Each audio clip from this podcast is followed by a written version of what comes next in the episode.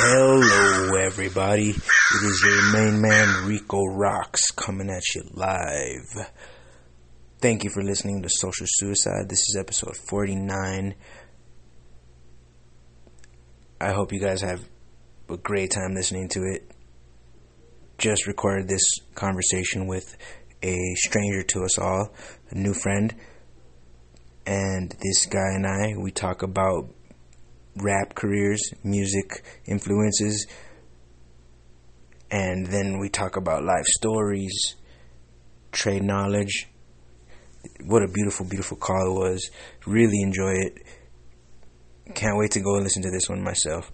Thank you very much. This is your main man, Rico Rocks. For anyone who doesn't know who I am, it's Rico Rocks, ROXX, host of Social Suicide here on Podbean. And for those who didn't know, I am a wannabe rapper guy, so check out my SoundCloud, Rico Rocks, Rico ROXX, so it's RICO ROXX on SoundCloud, and enjoy. Once in my life. Oh, why don't I remember it? You're tripping. I must have been tripping, bro. I must have been fucked up. I was just some hours ago. You said you want to go plug up your phone. Then you come back, then we're going to continue with stuff. I feel like that was not this morning. I feel like that was like a day or two ago. Nah. Because the last person I was talking to last night was, I was talking to Chris Wilson. We were talking about all kinds of crazy shit. I'm mixing things up. I think you might have your days mixed up. Sorry, bro. Sorry. I say I'm not fooling you. I'm fooling the nigga. I'm sorry, bro.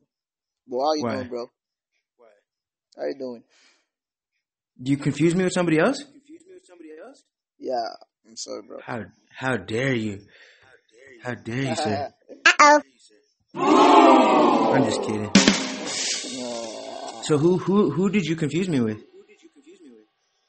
I like to be sincere. I don't know his name, but you look some like other guy. Like some other guy. Yeah.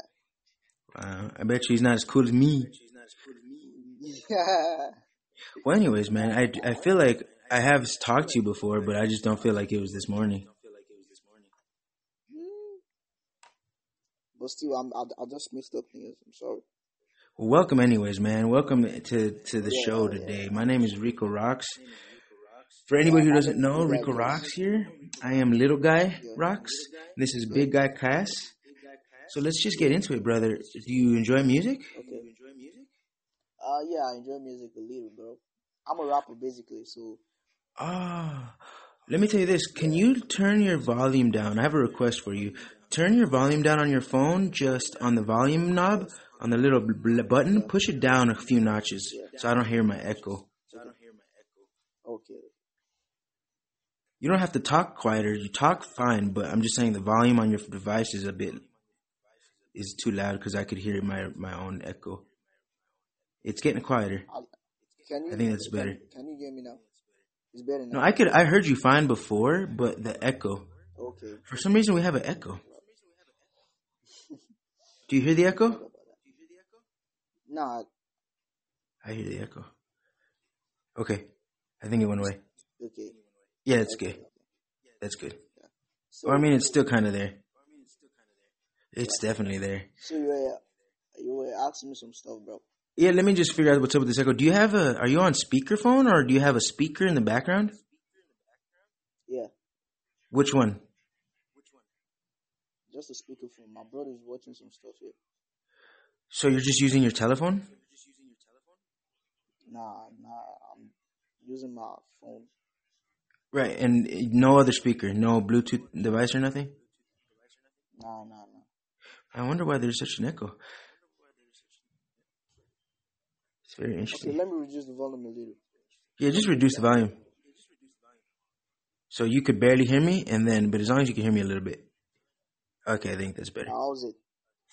Mic test? Better now. Mic test? Oh, yes.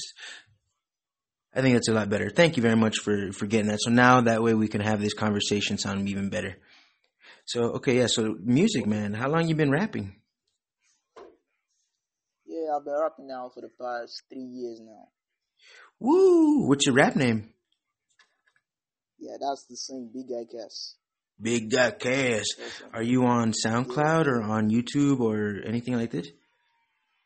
Nah, basically I started from Rap Fame. Rap Fame. Then I'm on BandLab. Ah, that's interesting. I actually, those are two of the things I also use. I used Rap Fame in the past. I liked it.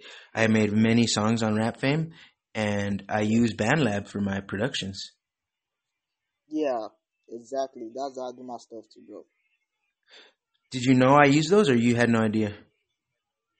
Nah, I had no idea. Wow, what are the odds that me and you both, we should hop on a collaboration on BandLab?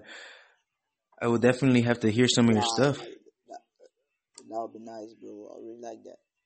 Yeah, heck yeah, heck yeah. So let's talk about rap for a little bit. Let's just talk about it. I haven't talked about rapping in a while. So who was your favorite rapper growing up, or one of your first early favorite rappers? Wow, that would be Coolio, bro. Coolio, wow, that's an interesting answer. Rest in peace, Coolio. I never really, not too many people would say he's one of their favorite rappers. I would say my opinion on Coolio is he has a couple good songs, but for a rap artist, it's very rare for someone to say, "Oh, that's my top five." It's a very interesting choice there. Now, Coolio is someone that I see is very unique. Really? I never gave him a chance. I should go to give him a big chance. He's probably one of those hidden guys. Was he your first? I love this music through my dad. Oh, through your dad. Nice. Always like, yeah, it's always all over his music, like every now and then. So. Yeah, Coolio. I really don't know much about Coolio, to be honest. I feel like, but thank you for answering. I'll have to check more into Coolio. My first CD when I was a little kid, my very first rap CD, it was my very first CD in general, but it happened to be a rap CD. And I wasn't even really into rap at this point. And I got this CD randomly. So my sister told me to pick it out. And I had no idea what I was embarking on when I bought this CD. I picked it from the CD store and I put it in my CD player, and it changed my life. After I started listening to this CD, my mind evolved tenfold, and the CD was Eminem. Oh, wow. Yeah, I was a little kid. I was a little boy, and I found Eminem. You ever heard Eminem? Damn fast nigga. When it comes to rap, that nigga hit that shit like, that nigga's all. I've heard of Eminem. Yeah, man, his early stuff, man, it really transformed me. I was a little kid, and I was very sheltered and a very innocent kid. And I found this CD, and it opened my eyes very wide. He was talking about killing people and doing drugs, and he was making fun of gay people. He was talking about the craziest things. He was like the very first CD. I don't know how familiar you are, but it was Marshall Mathers LP, and I didn't get scared, or I didn't get terrified. I actually was very, very interested in rap after this, because I was thinking to myself, this guy is saying things that a crazy person would say. This guy is saying things that are so disturbing. And then I started paying attention to Eminem, and I realized he was becoming very popular. And I was thinking to myself, people want this. People love someone who could say things that are so crazy, and must be something, because he was blowing up at the time. He was becoming a super huge artist, and he was saying some of the craziest things, talking about all this crazy stuff. And I was thinking, as my little kid, I was about 8 or 9 years old, I was putting all this together that, hey, it's a market there for people to express themselves in this way. And I knew that he was not being serious, but I knew he was being he was being imaginative. He wasn't gonna go kill people, but he was thinking about these things. And ever since then, I really became hello NS from Germany. Ever since then that was one of my first influences, and then it evolved. But I am a rapper like that as well. I say I'm an artist who is about self-expression, and I'm not afraid to say crazy things that some people would think is insane. What about you? What is your style? Nah, no, basically, growing up, I didn't have a chance to listen to Eminem stuff. No, my dad didn't give us the chance to do stuff like that. So we basically listened to Coolio and a little bit of Tupac songs and Ice Cube, stuff like that. So those are the songs that I listened to while growing up because I didn't have a chance to go more. Why didn't your father want you to listen to Eminem? I'm curious. Nah, basically because of our religion, you know.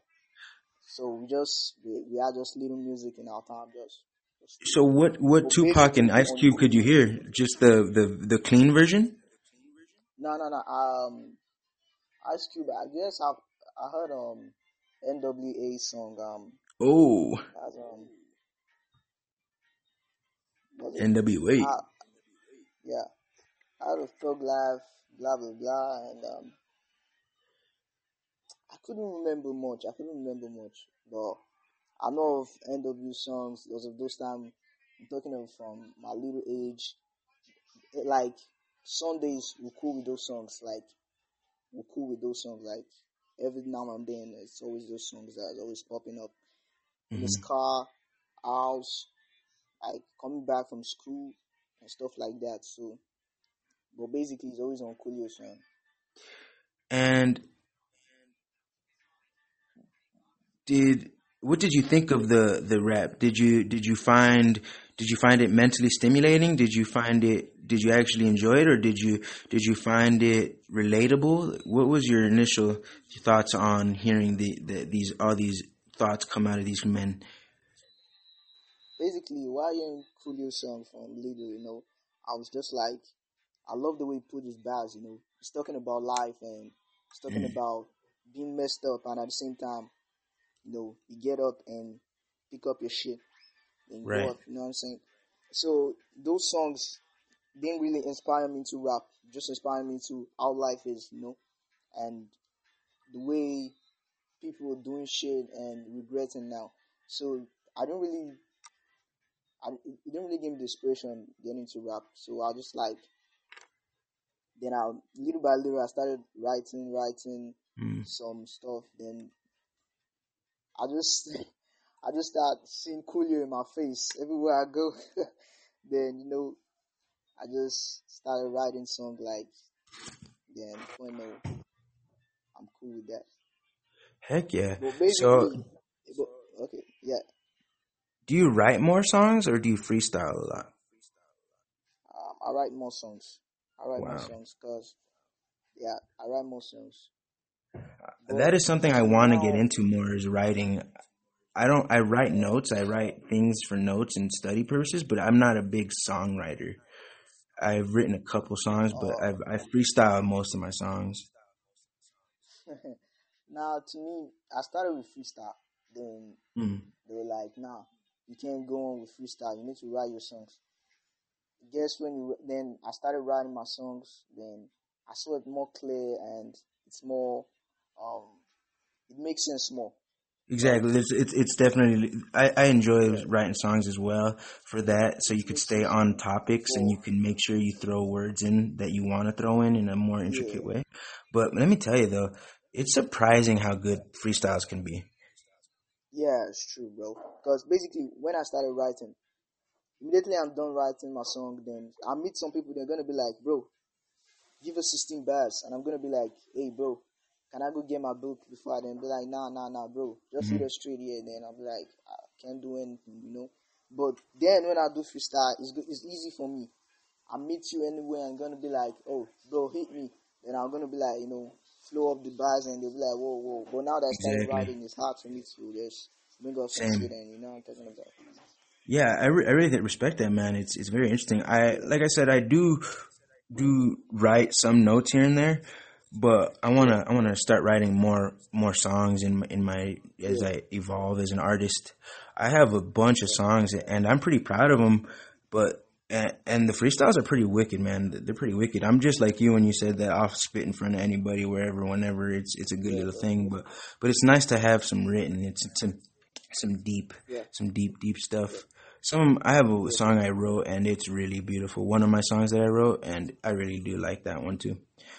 But I seem to not have patience. But let's continue this talk on influence though. Okay. So Yes. When did you feel like you wanted to create a song instead of just being a fan of music? When did you say to yourself, "Oh, this is something I might be able to do"? I guess that happened some years back. I was actually out with my friends, so some of my friends, they do rap, and I didn't even know how to rap as of that time. So they were like freestyle, and I noticed the way people give them their attention. Like, whoa, that guy is awesome. And I was like, okay, let me come through too. Let me come through. Then they were like, okay, bro, let's see what you got. Then my bro, seriously, I really messed up that time. You know what I'm saying? Mm-hmm. I really messed up. So I was like, damn, if these niggas can do it, why can't they do it? Exactly. Then I went home and I started writing like, damn, the next time I'm seeing these niggas, I want to smash it up. You know what I'm saying? Exactly. So that's where that shit goes. Then basically, I started going far into music. The music took me to where I'm at today. You know? Right.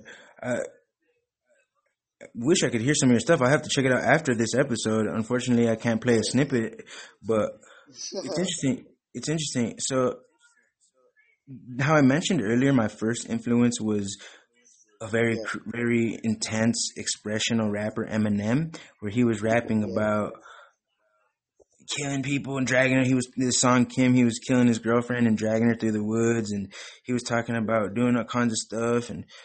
So he opened my mind to expression. But then I also became a big fan of like you mentioned before, people who are saying something actually deep about life. And so I have many influences, and I pull from all of them, and I want to do them all proud in theory. But so as far as influences go, just tell me a little bit more about where you pull from. Do you like people who are inspirational, or do you like inspirational rap, or do you like crazy stuff too? Do you like having what kind of stuff do you like? Okay, you see, basically, if it's about the emotional and some crazy rap, to be sincere, if I'd listened to Eminem from when I was little, by now I could have had a Glock with me. You know what I'm talking about, bro? Because Eminem is not like a kind of a rapper from little, like our parents really want us to listen to, because he's a kind of a crazy guy. Right. Any kid can just go up and take his music and just put it in, keep going. Before you know, the kid is just going to take a gun and, just out of his window, everyone just keep spraying, you know. So his earlier stuff was pretty crazy. Yeah, so it's basically on inspiration and the ones that when you listen to, you're going to feel what it's talking about. You're going to sit and think, okay, why is this going like this? Why is this going like that? You're going to reprocess it. So those are the kind of raps that I listened to this time. And it was mostly time of black stuff and understand. So we don't really have a chance for listening to the whites music. Is that because there was like a like your parents did not like white people that much, or? Yeah, stuff like that. It was really sad though. But I get it though. It's an older time. I was actually just listening to a debate earlier by myself. It was a Malcolm X debate. Do you know who Malcolm X is? Yeah. No. Malcolm X was the civil rights activist back in the day, a long time ago. No. It was around the same time as Martin Luther King, but it was a different guy. His name is Malcolm X. He was a very bright guy. He was super smart, and he was talking about, he was bringing the truths up. He was trying to smarten the black people up. He wanted everything but what he was preaching, he did not like white people. He thought that the white man was almost like a devil, that they should not be trusted. So I understand where that stance comes from. I don't necessarily agree with it, but I could see how some people from the older times, they have a distrust for the white people, some black people, because they think that white people bring nothing but deception and tyranny and slavery and all these kind of things. So it's very interesting. Thank you and for sharing that. And it's just an older time thing. I wouldn't call it sad. I would just say that who really knows, man? Me and you were both not around at that time, back in 1950. And who knows what truly went down there. And I think about history sometimes, and it makes me wonder how bad the black people did have it there. Yeah. Where are your parents from? Yeah, they're from here. From America? No. We started from Dallas. Dallas. Okay, so they've lived in America before, though. Yeah, started from Houston. Okay. Yeah, man, I don't want to go too far off into this hot topic I'm about to go into, but I've been thinking about it lately, is slavery and this segregation of the past, the blacks versus the whites thing. Yeah. Today we get a picture of it, of what it was. Yeah. They say, oh, black people were property, and we have the whole story from Africa, slave ships. But I really do wonder, though. I wonder if there was some sort of things that we're not getting the truth about as far as that goes, because what an interesting time in America that was. The whole segregation when they had the white bubblers, the water fountains, and then the black water fountains, and then the you couldn't go to the stores, and then of course slave labor. But I wonder what truly went down there and how evil it truly was. And I just want to say this one crazy thought about it. I wonder if you ever thought something the same. We hear the narrative that it was black people were slaves and they but what I'm wondering, just because I see the world how it acts today, I wonder if they chose it. I wonder if back then, 100 years ago, way before our time, that black people and white people, they actually said, hey, we want separation. We don't want to be with you guys. And then they voted on it, and then they separated, and they went to different schools and different things. And then when that shit went away, they changed history and said, oh, white people forced black people. But I wonder if it was a shared decision. To be sincere, growing up, I don't really know much, but my dad would tell me a little about this stuff, because basically from school while we're coming back, it's all about those stuff. Like, he and his friends are always discussing about this, you know, while we're around. But still, I would say about the slavery stuff, I'll say it has happened in our time, you know, because we started this, to be sincere. We started this there, because if you look at it back then, we've been doing this shit, you know, then before the whites decided to maybe pull up some shit and took us and stuff like that. So to me, I just say it's something that we don't really know what happened, because we don't know the kind of trade that happened between the white and the black that caused this, because I believe the whites cannot just wake up in the morning and decide that, oh, we want to go take all the black and get them off that place, you know. We don't really know what happened, though. But what a shame. What a shame it truly is, man, that whole division that became, because I think white people are awesome and I think black people are awesome. And I think something happened in America that they hurt each other very, very deeply, and they belittled each other, and they hated each other so deeply. If that didn't happen as of those times, I don't think black would be civilized like this, because basically it's because of this shit that happened that made us civilized now. Because if you look at it back then, we're living cool, but we're not living like we really want to make a change or stuff like that. We're just living a normal life, like just staying in the bush and blah, blah, blah, you know. So, but I believe every disappointment is a blessing, though. So, 100%, 100%. Yeah. And now we know what we're doing and we're moving cool. So it's meant to happen. Yeah, I definitely recommend checking out Malcolm X. I'll type his name in chat. Malcolm X. He was killed, unfortunately. But if you once you hear the way he spoke, oh my goodness, he spoke in such a way, man. He was better than Martin Luther King, in my opinion. Powerful man. He was a powerful, great man, but he was very serious. He was very serious about things, and I respected that. I really do respect Malcolm X, man. And check him out, man. He was killed because of the way he would talk, Well, he was smart. Yeah. He was super, super smart, man. And it's funny, I never really heard him speak on rap. I don't know what his opinions on rap and stuff were. But I digress on that. I appreciate you for going into that with me. But yeah. So just to dive back into music here, what other type of music were you into when you were little growing up? Were you into country music? Were you into rock and roll? Were you into pop music? Okay, basically I was basically on gangster music. I was in pop music, and at the same time, I'll say a little reggae. Yeah, reggae's cool. Yeah, reggae. Because when I'm with him, he's always like on the Coolio song or he's on reggae. So we grew up listening to Coolio too. And yeah, let's not forget, listen to Bob Marley too.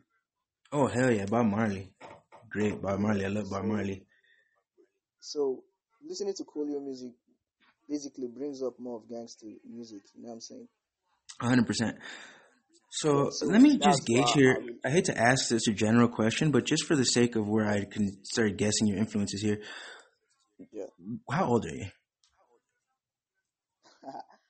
I'm not that old. I'm just 23. 23? No, that's fine. Okay, so now I can gauge a little bit. I'm around 30 years old, so I have a little bit older influences than you as far as that goes. But yeah, man, when I found rap, man, and if you're going to continue rapping, I think it's interesting thing to talk about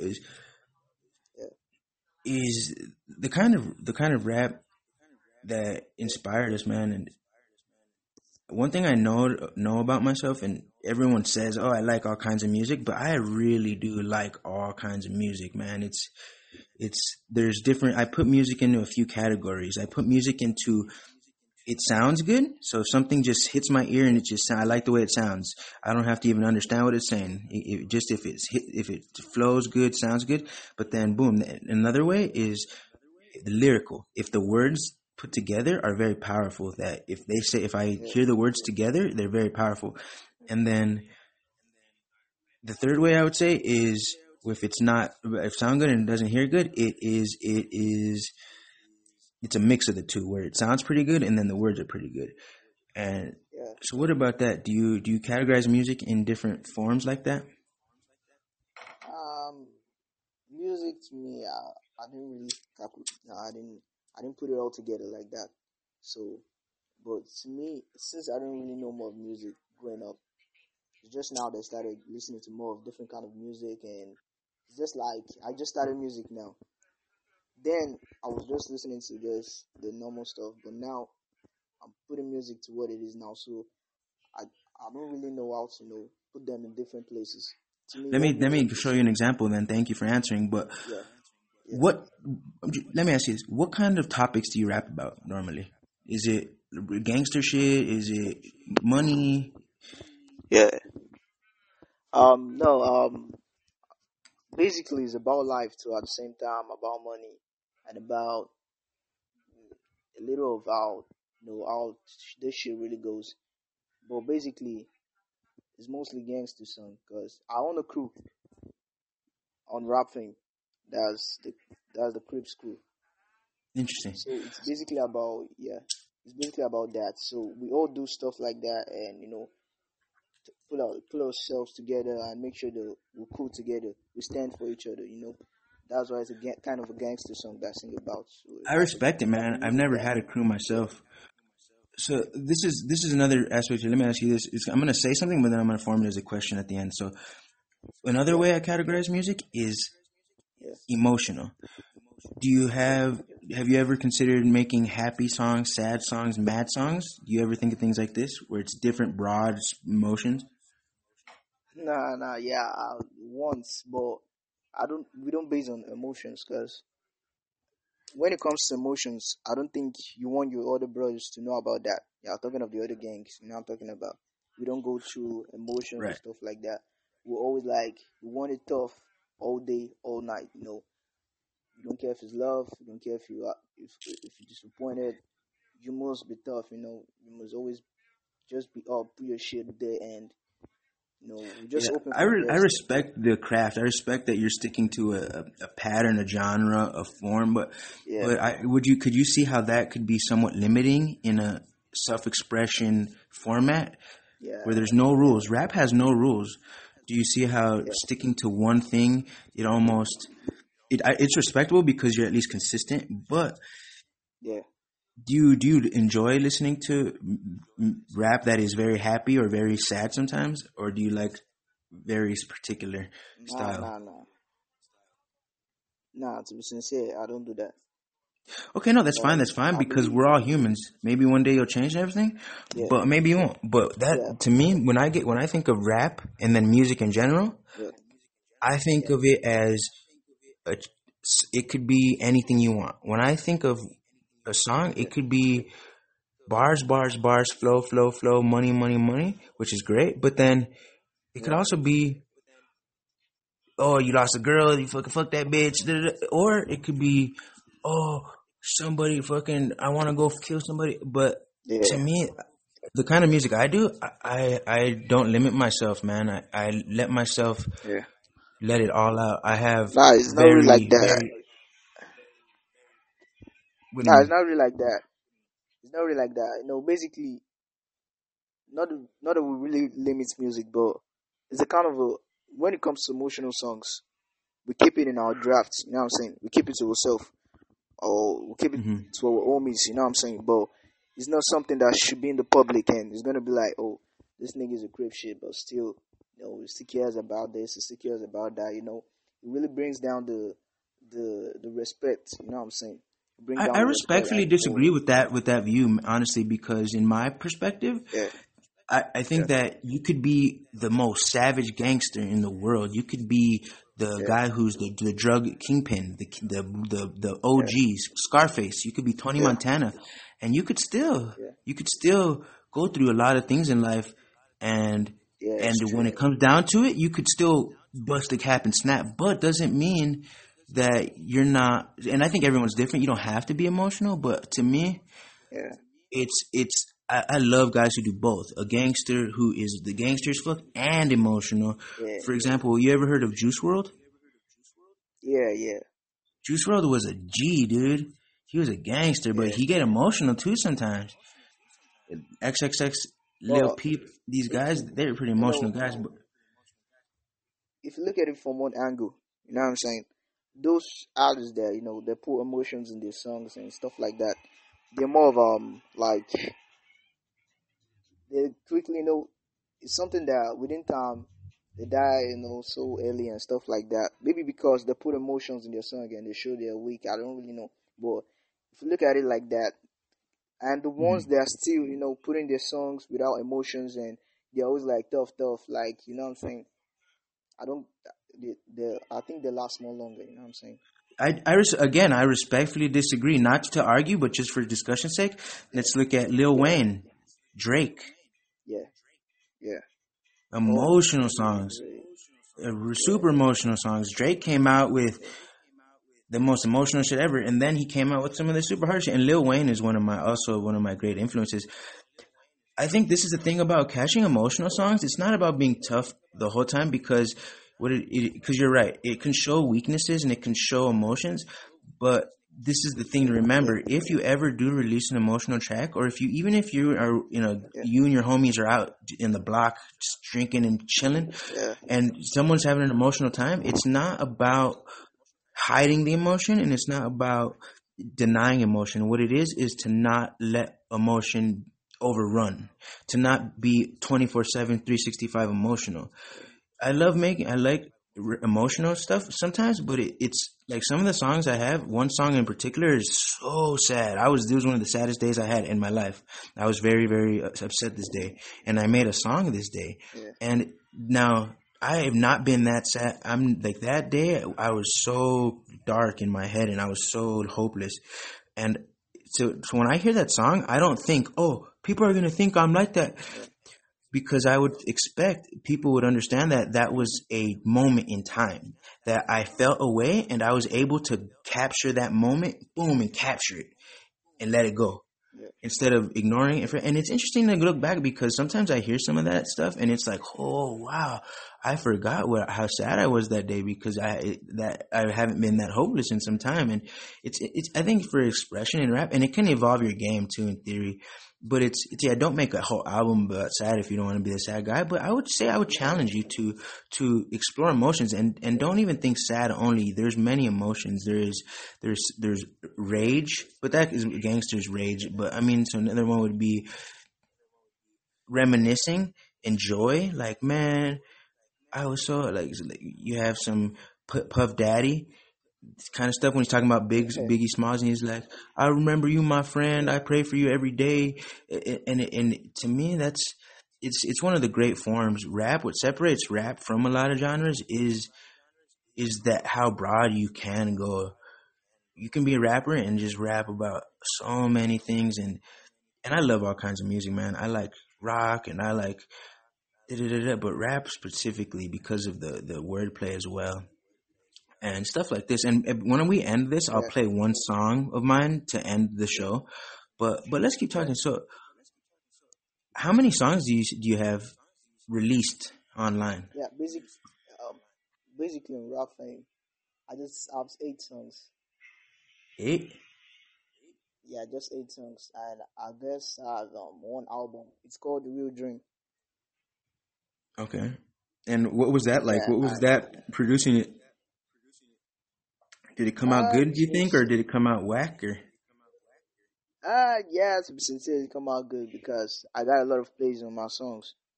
How many, for example? Yeah, I guess the last one was out of 4 days ago, and it had like 1K plays in 10 hours. Yeah. Holy shit. Yeah. Nice, man. Now, yeah, so you somehow figured that out because I don't think none of my songs have that many plays. But my song, people like my songs. I like my songs, but for some reason they don't get that initial pop.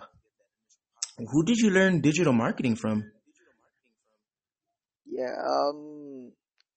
I guess by myself. Because you must do something specific that makes you get that much traction. Yeah. It must be the artwork you use. Like, what is it that makes your songs get a K? I mean, there's YouTube, you know, so I could just easily go there and watch some video stuff, and basically my junior brother to do those stuff like that. So but what did you do though? Which one of your techniques?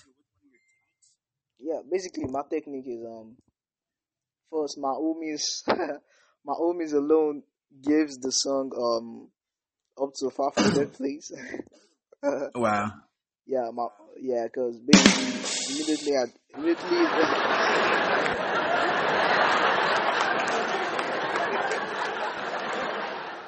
That's funny. So you guys are hooking each other up. Yeah, so immediately like the song is down, they're like, oh man, my bro does drop some shit. Let me go listen to it. Then they're all over the song and they're playing it like everyone. The wood, they're like, no, they are playing the song, and that's how the song goes. Then I go on the internet, I post it, then the internet to push it. So it's cool. Okay, so I just put my email in chat. For anybody listening to this, my email is ricorocks221@gmail.com. Big Guy Kaz, I challenge you while we're still talking to send me an MP3 file of one of your songs, and I could play it at the end here. Okay. We could play one of our songs each. So I'm going to continue talking, but while I'm talking, I challenge you to log on to your email, send that email, ricorocks221@gmail.com, one of your songs. I'm very curious to see how you sound. Okay, no problem. I am also on Rap Fame. And you can actually... Okay. That's fascinating, man. It's one of those things. Yeah. Do you... So let me discuss your BandLab now, your BandLab experience. Rap Fame, I like it because it has pre-selected beats, but it doesn't have much production features. I do love it for the beats, though. I have many freestyles from there that are mind-blowing, but I haven't used it in a while, which is unfortunate. But BandLab, I was just using earlier this morning. So how long have you been using BandLab, roughly? Yeah, to be sincere, firstly, when I heard about BandLab, I was like, this shit is damn tough. Like, I don't even know how to use it. I was just like, where am I going to start? It's just exactly. It's all like, but basically, Rap Fame brings you to the top because Rap Fame is more challenging than BandLab. Because Rap Fame basically is all about, you know, it's all about different kind of rappers bringing up their shit, pushing you, you know, and some trolls too, you know, some trolls, you know, just pushing you, and you're gonna be like, bro, you ain't, your shit is stupid, and you know, you're gonna be like, oh, you gotta step up. So right. It's more challenging than BandLab. I don't think their one is more challenging than the other. I think they're two separate things. I think, like you mentioned, it's really great for a community and getting yourself out there. Rap Fame, great. But as far as creating post-production masterpieces, it's not. That's, I feel like BandLab.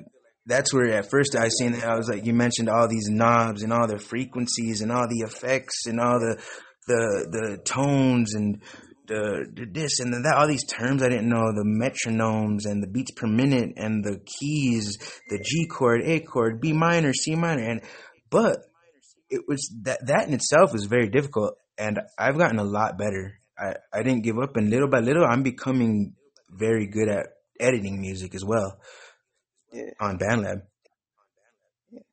Well, basically BandLab is it's audio production. Hello, Big Guy Kaz. You still there? No, put more strength in your production stuff. Yeah, and how to be more advanced in your production, and so your music could be more audible and, you know, more awesome. Exactly. When it's out there. Yeah. That's true, and which is very good, because me particularly, sometimes I freestyle just randomly, just I'll be in a rapping mood, and I have many files of rapping over the years where it was so randomly and just recorded on a random thing and background noise and very shitty audio. And thanks to BandLab, I've been able to bring so many tracks from the depths of unlistenable hell to a song that is listenable. And I appreciate that, because some of my greatest work was just these random freestyles that just the Holy Spirit came out of me. I'm just spitting for 5-6 minutes straight, but then the audio quality is not good whatsoever. And so that I really do appreciate the audio production, because it gives you a chance to really take advantage of every song you ever do make. But Rap Fame is really fun too, brother. I love the pressure, like you mentioned, of people being able to hear it. And I've luckily, with that pressure, I have made really good freestyles on Rap Fame, but for some reason, I haven't really been using it, man. Nah, you see, Rap Fame is stuff that, you know, the moment you step down, they step down too, because they're going to believe all they want is you always being consistent. If you ain't consistent on Rap Fame, like, you're going to drop, like, real quick, so... All they want is your consistency, but BandLab, all they want is you bringing out the good music. Rap Fame, they want... Right, BandLab doesn't want anything. So, BandLab is just a tool. Rap Fame is a community.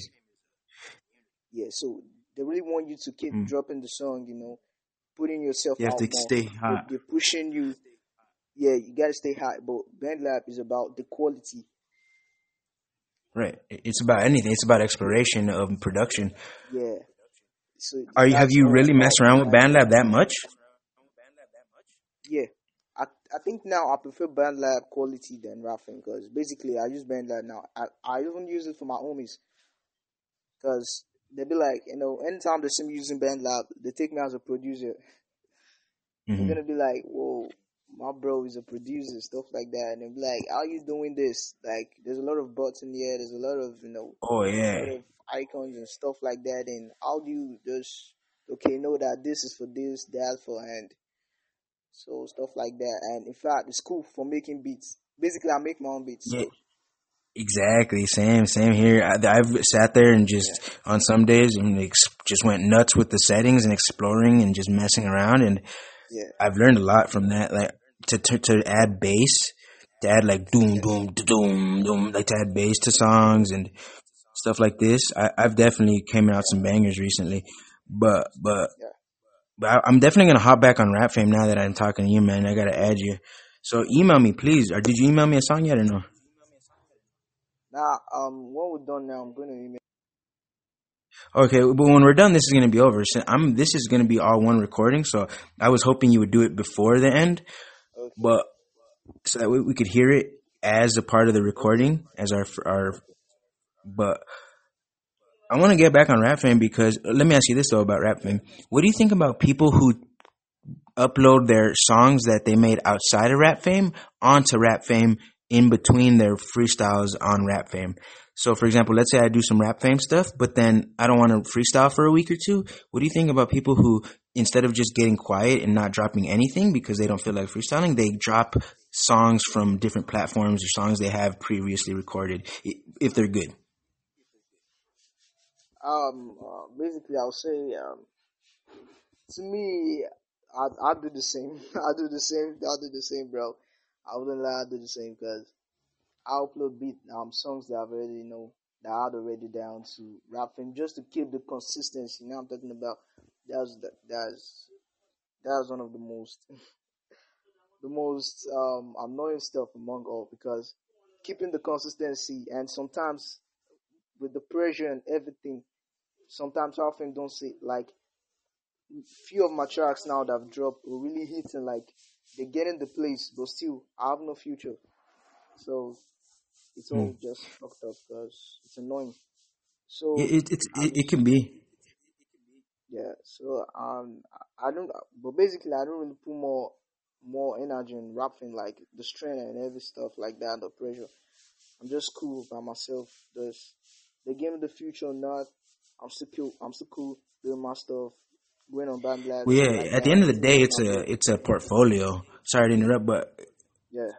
At the end of the day, it's a portfolio. If at the end of the day, let's say you're an old man 50 years from now and Rap Fame is still around and the internet's still around, and you could say, look at this shit, I made this. Even if you never get any popularity, if you can drop some amazing songs, that's its own reward. But then, yes, to get some sort of popularity or fame, or to get some kind of benefit, would also be cool, to get recognized in a very monetized way.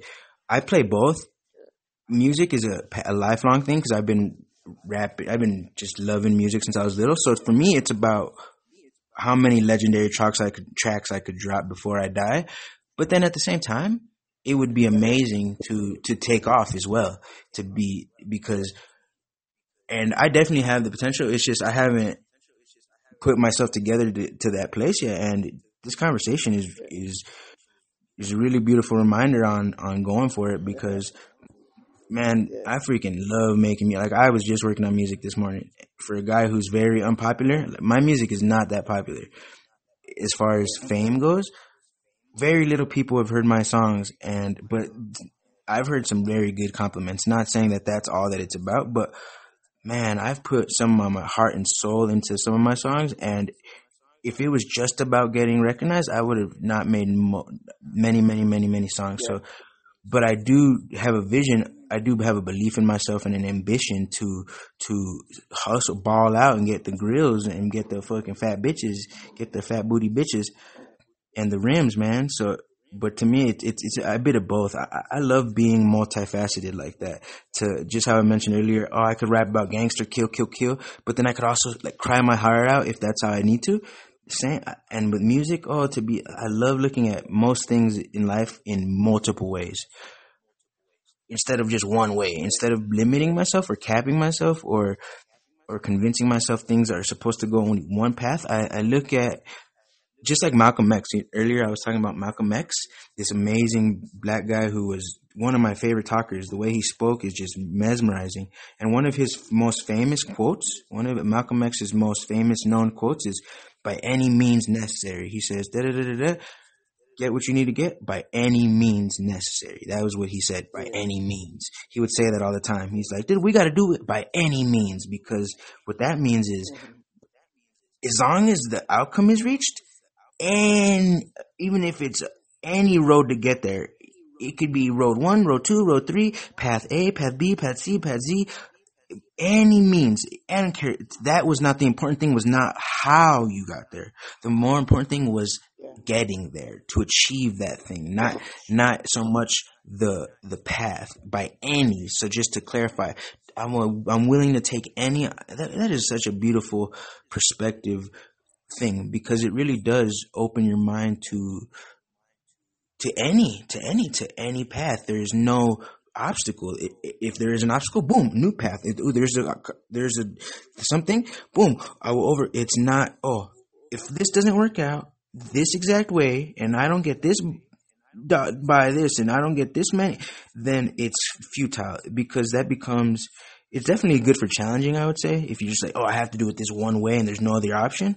But that option of any way, it opens your mind to the most interesting and powerful thoughts, man, because it really does show that it keeps your eye on the prize, baby. So speaking on that though, I'm gonna get back into music and all that in my own Rap Fame thing. So I want to catch up with you on there, because I think that we could be cool little fans of each other now. But yeah, so making some actual good songs and stuff. Would you say that your songs are actually reputable, or have you just been kind of doing it just to at least get songs out there? Or do you make each track that you release at least somewhat decent? Or if it sounds like shit, will you delete it?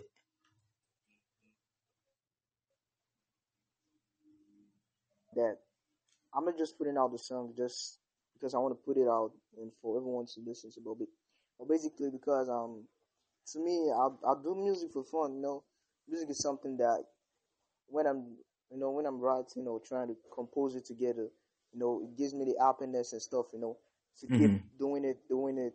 I'm not really doing it for the fame or maybe for the stuff or for the money or for nah. If I'm really doing it for the fame or for the money, I'll be on Rap Fame. Like, I won't really be on Rap Fame or BandLab. I'm going to be on the streets, you know. I'm going to be like, I'll be selling off my stuff. Hey, bro, come listen to my stuff. You know, I'll my music will be out just like that. You know, you got to pay to listen to it, you know what I'm saying? So, I don't think basically I'll do this for, you know, for money or for stuff. It's about my happiness, you know. That's beautiful, man. I think that's another beautiful aspect. It's just for a good hobby, and it's a hobby. Let me ask you this: have you ever got into electronic music, rap, like EDM? Yeah, that's the first time I was on BandLab. That was the first music I started with. Really, and that's interesting. The first music I worked on. Yeah. I haven't really worked on any music like that. What does working on music like that look like? Like making beats and shit like this? Man, to be sincere, it's real crazy, bro. It's real crazy, my bro. Like, it's like, you know, there's like another dimension. You ain't really like the kind of other kind of music. It's crazy. Like, when I'm done, I'm like having a headache, like, bro, it was crazy. It was crazy. I was about to say it's crazy, bro. Not a good experience, though. Yeah, man. I might have to jump on a gangster track with you, because if you're all about gangster stuff, I don't want to have to sit here and make it do a track. But if we do get a track, but I do challenge you, man. I do challenge you from moving this point forward is to see how you can keep it gangster with tone, with alternative tones, where it's you're gangster, but then you throw something else into it, like gangster with some happiness, like gang, gang, gang. I'm gonna get on my block, I'm gonna have my shit, and I got my Glock, and I got them stack, nigga. We ain't never slack. But then be like, then it reminds me of the days that the girls come in waves. Like throw a little something where it's like braggy and happiness and euphoria, and just to see if you can run undertones. And see how much fun you can have with that. I challenge you for moving forward. Yeah. See, basically, I'll just say this. People really think gangster rap as a kind of a shit stuff. But, you know, just like you said now, it's not all about gang, gang, gang. I'm a black, I'm a this, I'm a that. You see, gangster rap is about... mostly about revenge stuff, mostly about the opponent, and mostly about what is really going on. And sometimes it's just bragging about shit, to be sincere, just bragging about shit. Like, Nigga, I'm on your block. Get the fuck out. Let's get this shit on, you know? Then you come down to you, the bass back, you know? I'm on your, you know, on your way to your door, and you come out, pow, on your face, straight up, you know? It's just all about this shit stuff. Like, I remember once, I was once beaten up. I got beat up, like, damn bad. I was like, I was right on my block. Yeah. My dad and my mom went around. They went. So I was like, my nigga was like, hey, bro. He was like, bro, move. I was like, what's going on, bro? Then the next thing I saw was like a big punch on my face, like, bow. I was like, I don't even know you. And just all over my face, he didn't even let me see his stuff. And, you know, he just said, bro, I know you. Just, you know, all punches on my face. And I was like, what the fuck? Now, my dad came back that day and was real mad at me. Like, he got on me, was like, he told me not to stay out with some stupid-ass kid outside, but still disobeyed him, like, and still beat me on. How bad did those guys beat you? How much damage did you take? Nah, it was one guy, but he's more grown up. Oh. It looks like, almost like my uncle's age. How bad did he get you? Yeah, not that bad, but the punch was crazy, bro. The first punch was crazy. I was like, I didn't know where I was. Like, it was like there was a concussion rocking in my brain. I was like, bro, where am I? I don't know. I was like, then my nigga that was with me couldn't even stand up for me. It was just like, bro, it's your stuff. I don't know what you've done, but still. I don't know what to do. I just saw him come with a punch, and I told you. Then when I got home, my mom was just like, you know, and I was beaten, like, then, like, I couldn't even stand. I couldn't go to school, like, the next day. My face was just... Because you were afraid? Yeah. No, don't be shy, brother. This is real ass shit, bro. Because we've all been through it, man. I'm not a gangster rapper necessarily, but I come from the fucking streets, bro. Ever since I was little, I've always been a peasant, bro. And I've been watching the world. And lower the volume on your side again, please, because I'm getting that echo. Okay. How's it now? Let's see. Hello. Yeah, that's fine. So, yeah. I understand, bro. And so let me ask you this though. So how did that affect you when that happened and that guy punched you and you got away from the situation? How'd you get away from that situation? I was like on the floor while I was trying to guard my face. So it was still punching my hands and my stomach and everywhere. Like I didn't even know what to do. I was just like on the floor. My eyes was closed. But still, there was just like blood coming out of my eye. You know, I was just like, just there. You know, then before I know it, he stand up and told me, "You don't want to see me anywhere in this block, or you don't want me around this block." He said he knows me. He said he knows that I'm in the gang or stuff like that. Mm-hmm. And basically, I guess that was a mixed up because I was never into stuff like that. My dad didn't really allow me to do stuff like that, so I was like, bro. I don't know what's going on. I was like, then the next day, my dad was like, bro, you're going to school with that face. You know what I'm saying? I was like, my face is swollen. I can't even see straight. Please let me stay home, please.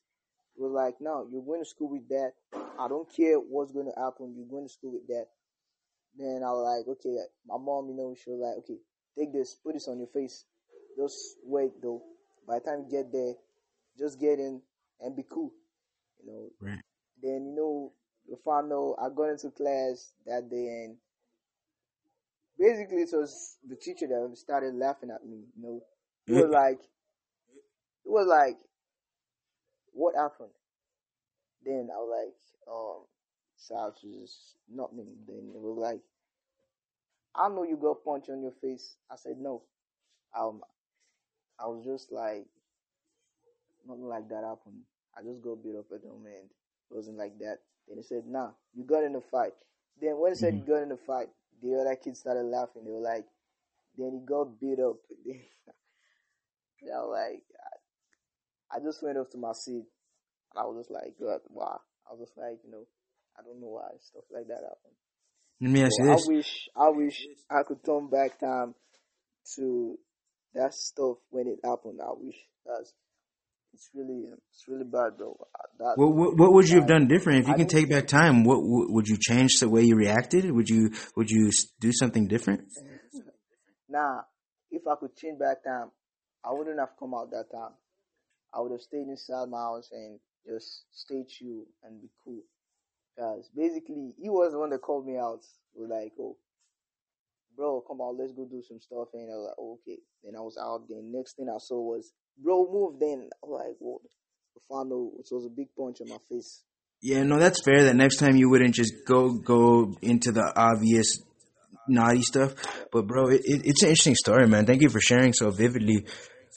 I had a similar thing kind of going on when I was in high school where I got into it with a couple bad kids and it got physical. And I had the option to be afraid or to just be stronger and to not run. And I was a coward. I'm not afraid to admit it. I ran away from the situation. I didn't want to confront it just because I was a little bit afraid, not super afraid, but I was afraid enough to where I was like, man, fuck this. These guys, and I was more of a hider, and I've had to go through a lot of experiences to overcome and become a warrior through life. But I've always been very logical, and I've played it safe a lot, and that actually kind of hurts worse sometimes when you play it too. Not once you said, I agree with you. Don't go out into the obvious dumb stuff, but I think how we handle it and how we move forward and how we let people treat us. It's very interesting that some people, if they get abused, they hide, and then they're afraid. And then some people, if people want to fight them, they say, I don't care. I'll fight anybody. I'm going to stick up for myself. And yeah. I think it's better to go ahead and not hide. I think that hiding, it's okay. It's okay to go ahead and hide and avoid trouble and stuff. But that right there, it keeps you more afraid. Not you, but it keeps people who hide only. I think it takes a warrior who's gonna go back out the next day and say, "Hey, I'm still here." And it took a long time for me to figure that out to be a true warrior. I've developed this warrior mentality over the years. But let me ask you this: did this event that happened with you, where you got that one guy mess with you, did you become a fighter right after that, or did you avoid fighting for a while, or did you become a bully and start beating up kids, or how did your relationship with violence go after this event? Man, it was crazy. Like I'm gonna get a Glock straight up. You know what I'm saying, nigga? Oh my goodness! He said, "We buzz first, we ask questions later." Bang bang bang.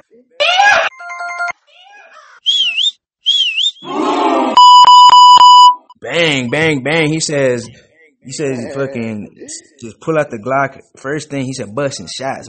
So that's pretty cowardly though, compared to, that's almost like hiding in a way. But so continue. So how did you develop though? When was did you become a bully? Did you start beating people up? That's what I was talking about. I was like, I need to get a Glock straight up. Like, I don't care the nigga that's coming up. I'm like, I'm gonna give it to him straight up. You know what I'm saying? He said, I'm going to kill that nigga. He said, fuck fighting. I'm going to shoot your ass.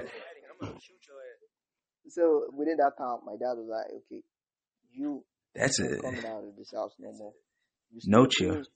And no coming out. Yeah. And you're only going out for just your training.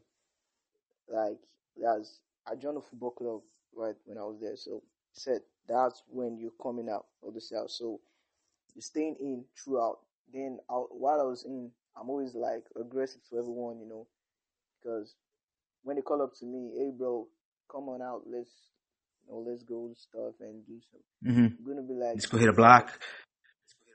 Get out! I don't want you beside me. I don't want no one.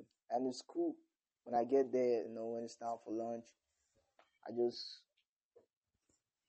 stay mute. I don't want to talk to anyone. I just want to stay on my own because I believe that nigga. He had something with the guy that punched me on the face. So, right, yeah, people are very fickle that way, man. Haters, people are just haters, dog. So I told him, bro, my nigga, we got nothing to do no more. So You can just keep doing your shit and get the fuck out. You know what I'm saying? Then, but what I noticed that after then, I noticed some niggas waiting up for me on the block. Because right on the block, I was there. Some niggas, I'll see like some niggas out there with their bike and they're out. And my dad must know that I roll with niggas like that. Because he's going to kill me like straight up. Right, you have to deal with the people you live near. So did you run? Did you try to outrun them? Or did you go straight into them? Nah. Mostly, I don't want the neighbors coming up and turning up, saying the son is causing trouble, So I'm always like, I'm going to find every means to get them out. Like, I don't want the neighbors, coming, like... But what happens if they're right by your house and the only way to go home is to go by them? What do you do then? Then I'll just be like, basically, when I'm coming home, I'm going to add maybe on one of our neighbor's house. Then I'm going to pretend like, say, oh, maybe I'm going to be like, Miss Mandy, I'm here for, I came to see you. Then she's going to be like, man, we never talked. Then how were we together? I don't understand. Then I'm going to be like, Miss Mandy, stuff like that, just trying to be nice. So did you actually do that? Yeah. Wow, see that is taking the coward's way out. No offense, that's taking the safe way. You bought into the fear, bro. Did you ever have a moment where you went against that? Did you ever start going into danger instead of away from it? My bro, I would say no, cause this niggas they're gonna beat the hell out of me, bro.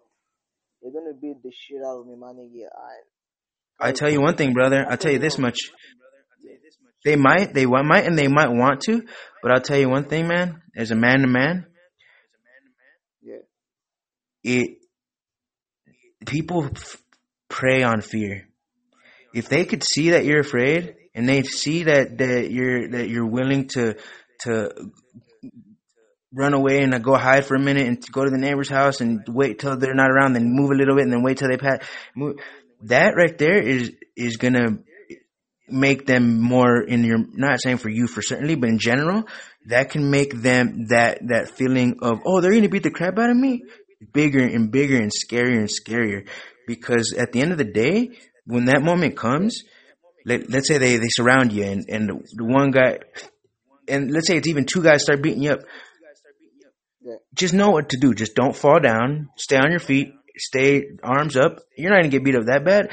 And if you're athletic, maybe you could outpace them and maybe even start putting pressure on them. But just know that punches don't hurt that bad, bro. I really recommend just trusting yourself, your ability to take a hit. And not only that, to see what that shows you because – and I know I sound crazy, but let me tell you this story, bro. I'll make it really quick, but this was a very pivotal moment in my life, man. And I ended up so let's just listen. You're going to enjoy it. So one time I was in high school and I moved to California I was used to living by country white people for when I was like middle school. And then in high school, I went to black and Mexican in the hood in LA. And so I was very nice and smart and everything, but these people who lived in the hood the whole life, they had this toughness and gangsterness about them already, but I was like, I'm down with, let me check it out. And I became into the tagging crews, people who did graffiti, these kind of things. And I didn't realize this whole thing about crews and respect and and toughness. And I just liked graffiti because it was against the law and it was, you get adrenaline rush. And those were the tough guys. The tougher guys were the graffiti guys. And I got friends with this one guy and he was part of this tagging crew and he was a friend of mine. We were pretty decent buddies. He came over to my house all the time and stuff, but he was bigger than me and stronger than me. He was just way bigger than me and everything. And I really respected this guy and I thought he was a really cool guy, my friend. And then there was this other guy, and one day at the bus stop, it was me and my friend, this big guy. And then this other guy who was from another tagging crew. And he goes up and he's a little guy. He's a very tiny guy, but he is a leader of another crew, like an OG gangster of another crew, but a small guy. And he goes up to my friend, and I'm very innocent, and I was just like, okay. And he goes up to my big, tall friend who's very tough, cool looking for his age. He looked older than he was and everything. And the little guy says, come here, let me talk to you, to the big guy. And they start walking. And the next thing you know, the little guy just boom, boom, boom, boom, boom, unloads just a flurry on the big guy, and drops him, boom, boom, boom, and just socks him up. And the big guy was leaking from the face, blood, just leaking, because that little guy was a gangster. And it was all cool. I didn't jump in, and the friends that were with the little guy didn't jump in, but I was like, holy fuck, dude. And the guy was all fucked up. And then I ended up talking about that situation to somebody, and then I said something I wasn't supposed to. Yeah. And it made my friend, the one who got punched, the one who got leaked out, the big, tall, tough guy, the one who got murked, it made him look bad because I talked about it, and I didn't realize you're not supposed to do this, do that, do that. And so they went and beat him up again because I said something. And then he came after me. My friend, the big guy that I liked, this cool guy, he came after me. And because I got him in trouble, and this is what I want to tell you about, this moment in my life. So I'm a guy, like, I was trying to do right by everybody. I'm hanging out with the graffiti people. My friend got beat up, da-da-da. Next thing you know, now he's coming at me for some street shit because I said something I was supposed to. And I remember I took the bus home that day from school, and I was just like, okay, I know there's some drama, but I'm going to just, hopefully nothing happens. And then boom, I get off the bus, and when I look down the path I was going to walk, I see that big guy, my friend, the big guy, and a few of his friends, and they were standing right where on my path to go home. And I was still far enough back. I was at the bus stop, got off, and I seen them in the distance. I was like, well, the way I was normally going to go, if I go there, I have to walk into them. I have to walk by them. They could either tell me something or they could tell me nothing. But I had a bad feeling that they were going to stop me and tell me something this day. And I was like, but I'm also far enough back where I could go the opposite way. I can go all the way around and avoid that path. And I thought to myself, what am I going to do? Am I going to take the path, or am I going to just walk by them and act like nothing's wrong? Like, hey, what's up, guys? Like, no, I normally do, even though I have a feeling that the guy's going to be mad at me. And I was like, man, I'm going to just go ahead. And that day I decided to walk through. I said, I'm not going to run away. Because I was like, I'm going to just look like a lamb. And I was like, for all I know, I could just talk it over and it ain't going to be a big deal. But then it was a big deal to this guy. And so I'm by myself, and someone tells me, he's like, my body was like, dude, you could run right now. You can go the long way, hide, go to the neighbors, do that other route where it's just go obstacle course it. I was like, or I could just walk through, man. And I decided to walk through that day, bro. And I remember walking up to these people. And I was walking up to these guys, and sure enough, as soon as I walk up, they all stand up from right where I was about to walk by. And my friend, the big tall guy, he was mad at me, and he's like, man, you fucking said some shit you weren't supposed to, and now I'm going to get you. And I was like, come on, man, I didn't mean to, blah, blah, blah. And he socked me up a little bit, and then I walked away from the situation. And then I was very afraid after that. After that, I was like, okay, maybe next time I should avoid it. But the point was that punch, there was a bunch of guys. It was so scary looking. Like, I thought I could have died if those guys attacked me. Man, that weak ass punch, that motherfucker, dude.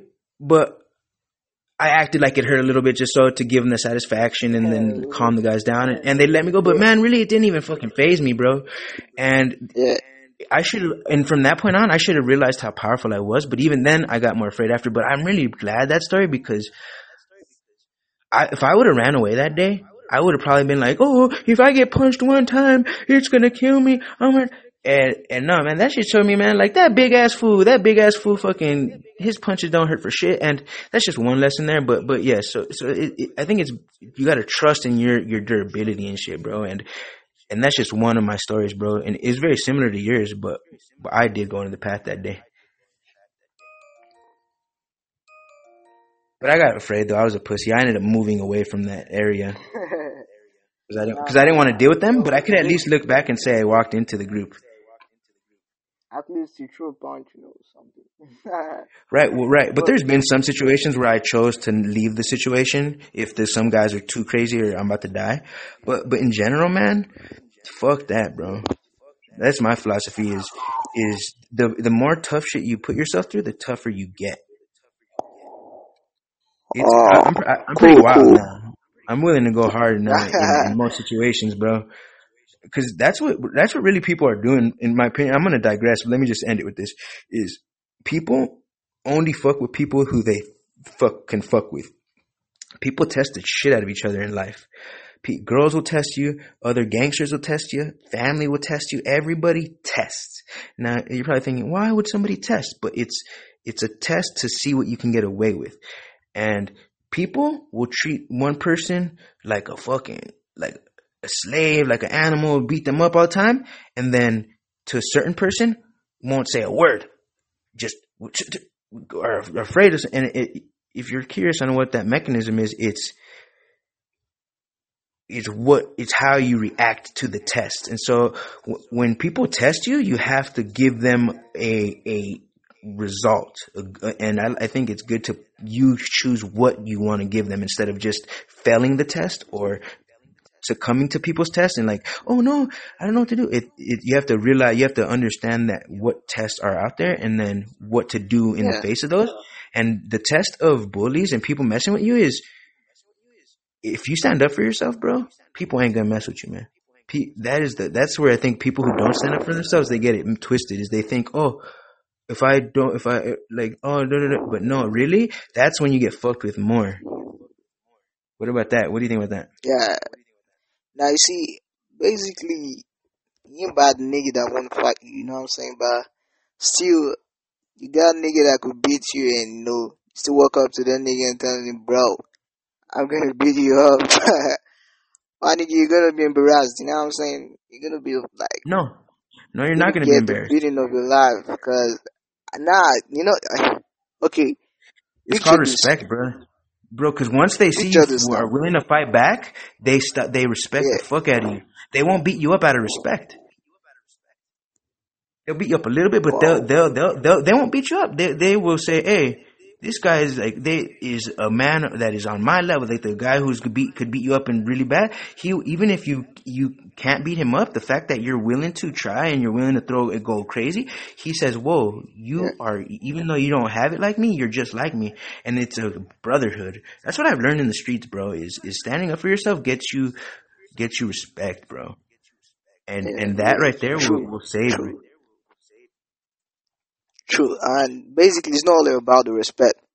It's about what goes around, because you see, the moment you beat the top nigga, the next day you're gonna be like, I put it as the kid of the block. You're gonna see everyone like, whoa, this nigga just stand up to that nigga, and you're gonna be like, whoa, was it true? You beat up that nigga, you and the nigga fought, you know, and before you know in the world, everyone is giving you that respect, that love that, like, you're going to be like, whoa. So just because I just threw the punch and before you know it, everyone is like, this nigga is awesome. Like, you know what I'm saying? But I didn't have a chance to do stuff like that. I didn't even have the chance to throw a punch, you know. I was bad. I don't want to remember this. I don't want to remember that. Yeah, that right there is where you have to learn from your mistakes. Because if that happens every time, if you get beat up bad every time, then you're right. It's a lose-lose. If every single time that violence comes into play, you end up very injured, it's very terrifying. You have to remember to not get beat up. You have to block your face and do not fall on the ground. You could as long as you don't fall and you don't leave your hands down, you're not going to get too beat up. You're going to get a little beat up maybe, but you're going to survive. And then that goes away because, yeah, if you get beat up really bad every time, then it's very terrifying. I got beat up really bad as well one time where two black guys jumped me, and I fell down instantly. As soon as they started jumping me, I fell to the ground, and they were fucking stomping the shit out of me, and dude, they were fucking beating me to death. But then I learned a valuable lesson is, oh, next time I have to make it a point, a very important point, to not let myself fall, because that's why I got beat up. It wasn't because I'm weak and because they're super strong. It's because I made a flawed mistake there. So that's very important. When you do stand up for yourself, do not let the other person have it that easy to injure you. Because let me tell you this, it's not even about beating people up. I freaking stand up to most guys now. I learned that, to stand up for yourself. But I'm not very good at beating people up, but I'm good at standing up without getting beat up, because I stand up to everybody, but I never beat up guys. I'm not a guy who's known for beating up people, but I'm also not known for getting beat up. I'm not easy to beat up, but I don't know how to beat people up that good, but I'm also very good at defense, because I've never been knocked out. I don't get beat up that easy. I could hold my own. I'm very, very quick. I'm very evasive. And it's so that you have to have that as well. Yeah, if you're going to stand up for yourself, know, be aggressive and all this, but don't think that you have to be known for beating people up. Sometimes just the act of standing up gets you the respect. But I never beat no one up and I still get respect. It's the fact you're willing to stand up for yourself that gets you the respect. And then if you're talented at beating people up, that's just a plus. But the key is to not get beat up. You have to get good at not getting beat up, which is pretty easy, bro. Well, like I said, as long as you block your head, you don't fall. And then it gets, then it's really, really easy once you realize stamina, because then you just stay calm while the other guy unloads his energy. And then he runs out of gas, and then you could really put a hurting on people. But hell yeah, I challenge you next time, if you can remember my voice, next time you're in a situation where it's scary and you're like, oh, fuck. No, man, you stand up for yourself and you say, hey, man, you're going to have to take – this ain't going to be that easy for you. And it's really fascinating, bro. I had to learn it the very hard way in the streets, bro, about this thing of respect. It's – because then it's the only way, bro, because what happens is if you don't stand up for yourself, then they kill you. Then they abuse you and they extort you. Every chance they get, no one respects you. Everyone wants to hustle you. But you stand up for yourself a couple times, you get that respect, man. You get that thing where it's like, well, this guy is safe no matter where he goes, because they know that you're going to stand up for yourself, so no one wants to deal with that. They know, oh, if you mess with him, you're going to have to deal with it. You're going to have to deal with him standing up for himself, so it does not even worth the effort. Yeah. That's my one advice as a man being a little older than you, man, is if anybody ever wants that smoke, unless they got weapons and guns. Yeah. But no, man, even then, you have to let them know, like, you're not going to get it that easy, bro. And it'll transform you, bro. It'll transform you. I don't know. Well, your dad sounds like a very pacifistic kind of guy, nonviolent guy. Is your dad a religious man? Or? Yeah, he's a religious man. Because he sounds like he almost ignored the violent side of life. Because I understand being a good man and don't be dumb and make bad choices, but wise to ignore battle. Basically, maybe because he didn't really live that kind of life, and he don't want us to live that kind of life. And the kind of kids that see in the wood is like, bro, he's gonna tell you straight, hey, I don't want you with those kids. You know what I'm saying? But that doesn't help you. Just because, let's say your dad don't want you to ever to drown, doesn't mean you might not ever have to swim one day. I think it would have been wise. Don't you think it would have been good for him to show you, hey, don't be a man who's bad, but hey, you might have to defend yourself one day. Yeah, truly, but it's not really like that.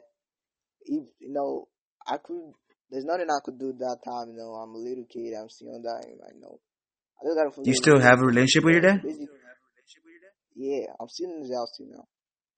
I would talk to him. If you never talk to him, be like, hey, Dad, what is a man supposed to do when someone is attacking you or your family's in danger? What does a man do when life brings it to you? When it's not that I want to hang around those kind of people, but those kind of people come to me. Yeah. I would talk to him and see what he says. Okay, no problem. When do you do your live stuff? Because he's not really at home now. He went out for work. Yeah, no, man. It's really deep, man. You sound like a really kid who is in the world and everything. And I hope you took a lot from this conversation, bro. Because I'm willing to talk. And you wanted to come interview. And I think this was a great interview, bro. I'm honored to have Big Guy Kaz on.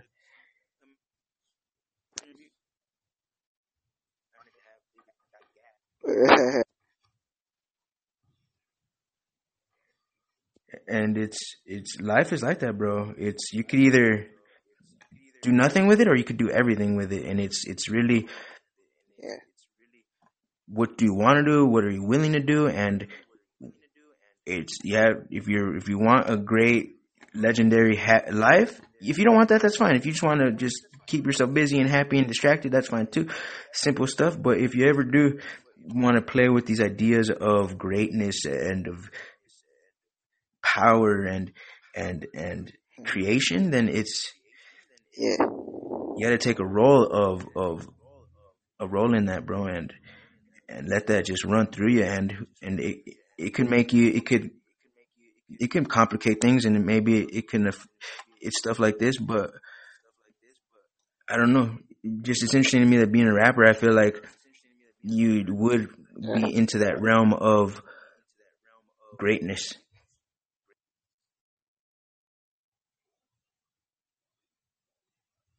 All right, Kaz.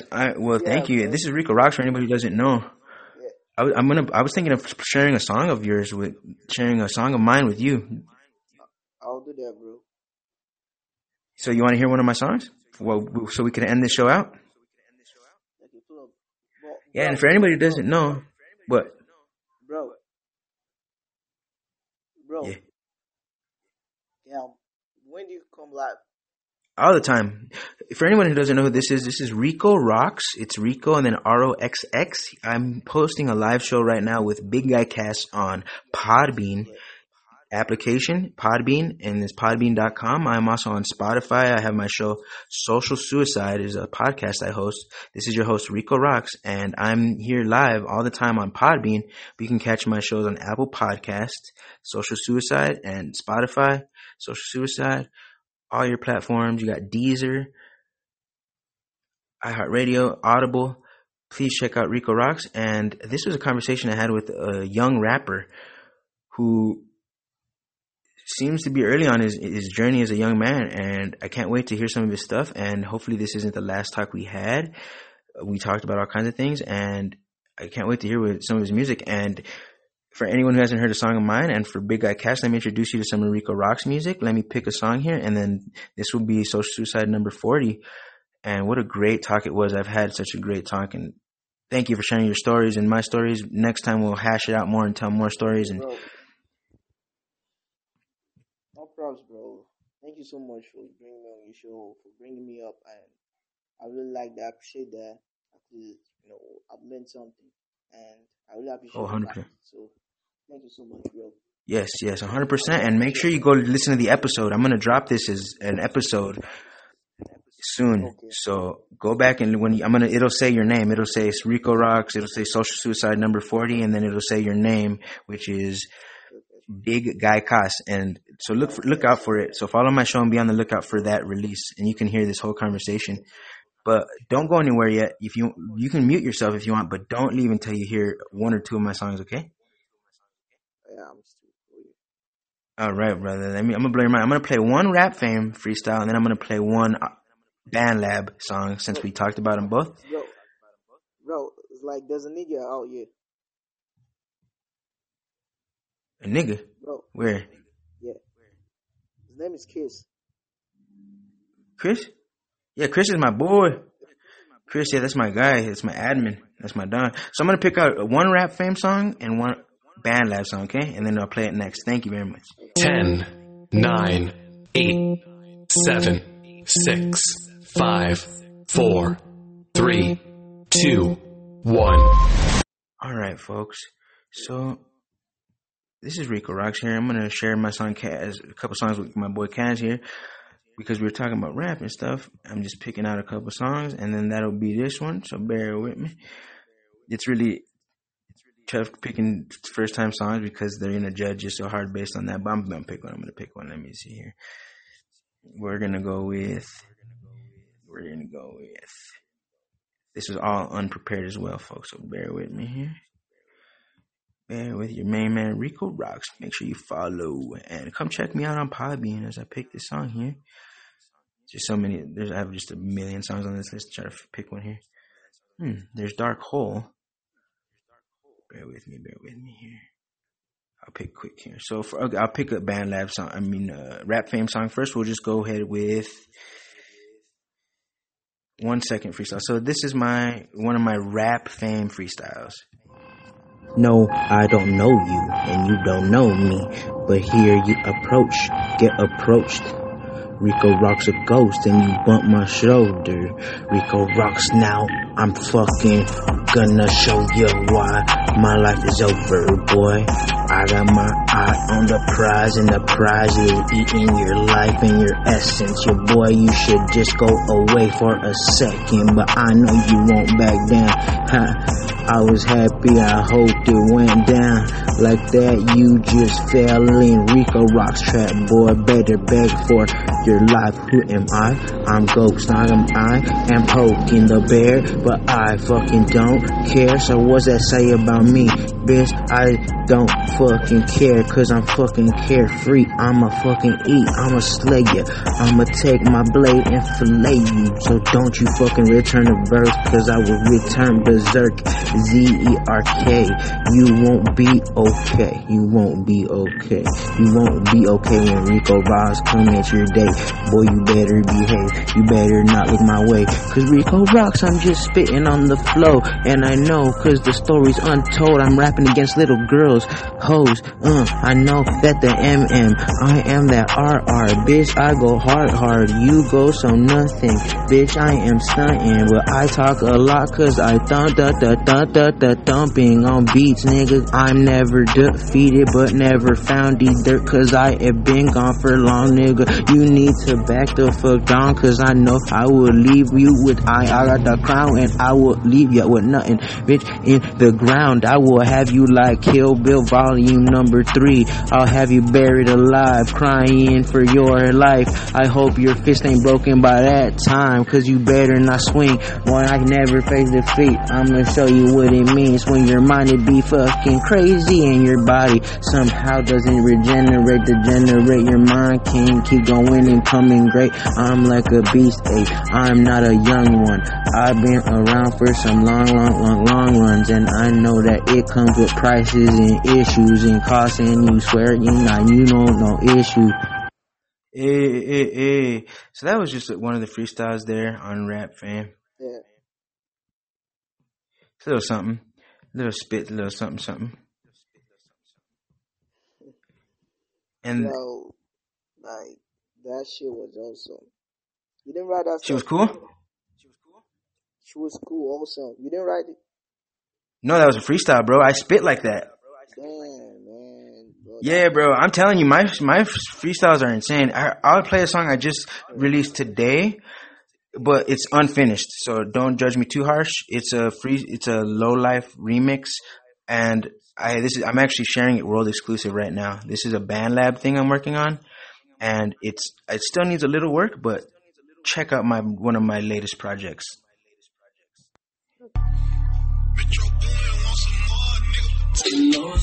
Yeah, it's cool because life is a little game we play. Man, we're here to stay. I don't give a fuck who the fuck is they saying. I don't care because they are all fucking insane. I'm going, I'm fucking gone. I'm ripping, I'm fucking running.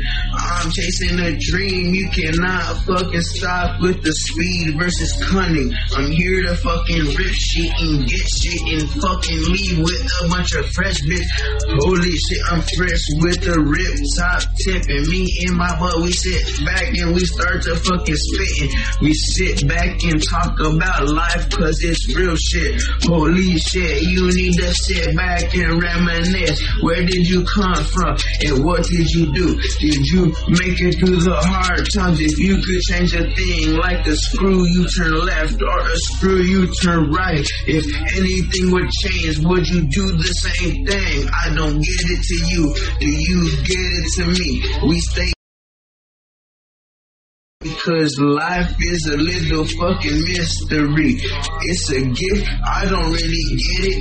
I just walk around like, damn, I'm proud that we living and breathing, but everybody just wants to leave bleeding, defeated. But I just say, come on, chill. We all can get the money, we could all can get the honey, we could all can get your memory. We done changed history. Here I come, because everyone around me is looking dumb, man. I done lost my mind. I don't fit in with people, man. Holy shit, I'm about to show them I'm the real Grim Reaper. It's like, here comes the silence. Now here comes the defiance. Now here comes the time and patience. I'm coming with a plan. I'm coming like shots with the maces. I'm coming blind in your eye, homie. I try to trade places, but you done slept on me. You done slept on me. You done fell off. I can't help the fact that you thought I was just a shell sock. But holy shit, I hope you the best, because here comes the West, and here I got my best. I've been trained up in guns. I've been trained up in guns. I've been trained up on what happens when people try to act dumb. I know life ain't fair. I never told you it was. If you thought I did, but you ain't ever done listen. You don't listen to a real OG. We talking. We want you to be safe, but we don't want you to stop this. We just want you to know there's some shit going on, and if you don't get it, motherfucker, you won't like my songs, because I'm going hard. Damn, the motherfucking world is crazy, but I ain't gonna die, I ain't lazy. I'm coming, I'm smoking my hate. I'm staying hot, staying hot, staying drunk, staying fun, staying everywhere I can, trying to stay a fucking stunt. Motherfucker, please come try to fucking hang with us. Me and my boy, we just staying around, but we ain't hanging tough. We just sit around and we chill, motherfuckers. Boys with big guns, we ain't no little suckers. Damn, please come and kick it, boys like us. I will freestyle a whole song until it's done. Now stay the fuck up. Stay the fuck up until you grab the fuck up. Until you 6 feet deep, they can't talk to us. Cause damn motherfucker, we still here. And we still fucking here.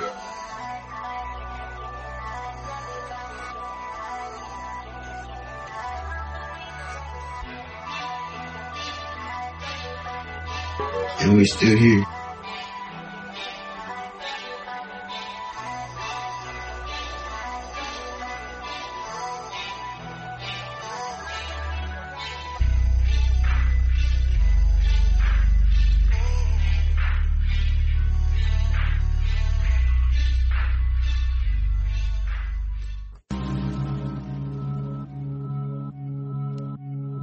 Oh shit. Alright, so yeah, you could tell that one needs a little bit of work in the editing, but it's a little something I'm working on. It's a little something. It's a little something working on here. I was just going to look for one more of my little freestyles here that I like from Rap Fame to really blow your mind with real quick. That is probably a little better. Because yeah, that one, the editing is just, I was just excited about it. But yeah, that one still needs a lot of work. She's going to be sick though. I like that one though, because it's a good memory I have. That freestyle I recorded along in 2016. I'm just editing it now. I was drunk with my buddy. We were rapping after work, and I spit that just randomly in front of this guy. He was like, "What the fuck?" That whole thing. It was awesome. It was a good little freestyle. All right, and our grand finale, one more Rap Fame song, and then we are out of time, folks. But one more Rap Fame song for anyone who's still hanging in there. It's called Orgasmo. It's one of my favorite freestyles of all time. It's fucking good. It's just the sound quality. Hopefully, it's decent, but it's fucking gnarly, bro. This freestyle Orgasmo. It was a Rap Fame one. And it was really nice, man. So hold on, I'm pulling it up here. And thank you once again for listening. Big homie. Big dog. 2 seconds here. 5, 4.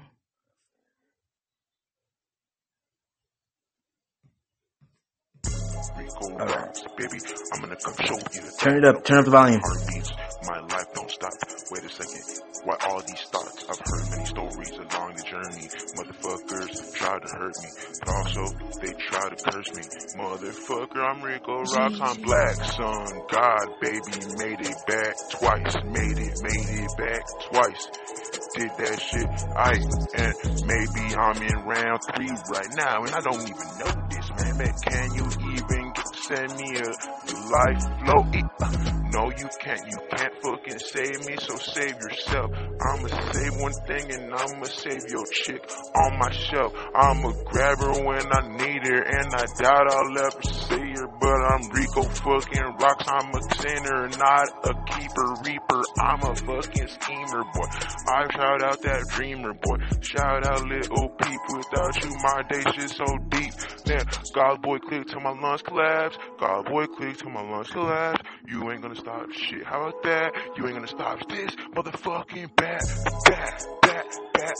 to your fucking mouth. I'm gonna curb you, stomp you out. American 10, American X, American rest. I just go. I'm the O original Rico, baby. I'm a fucking float in the O ocean. I don't know where I'm going. I just know I'm on my way there, and I'm crazy, but I'm not fucking dumb, and I haven't lost my mind, son. I'm not weak is what I meant to say, but I said I'm not wake because I have to be in a dream state to say these things I say, like, yeah, Rico fucking Rocks, thank you fucking bitch, now kick rocks, bitch, I know I'm so devilish, but I'm also an angel kid, yeah, Rico Rocks, that God boy, click to my lungs collapse.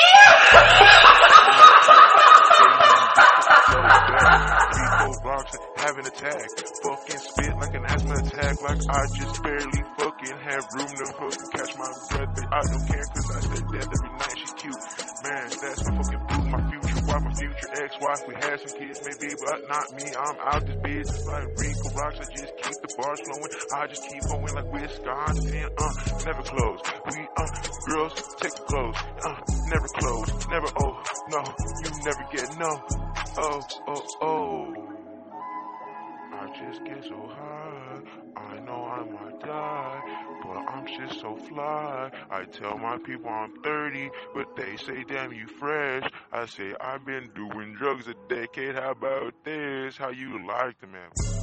How you like the man?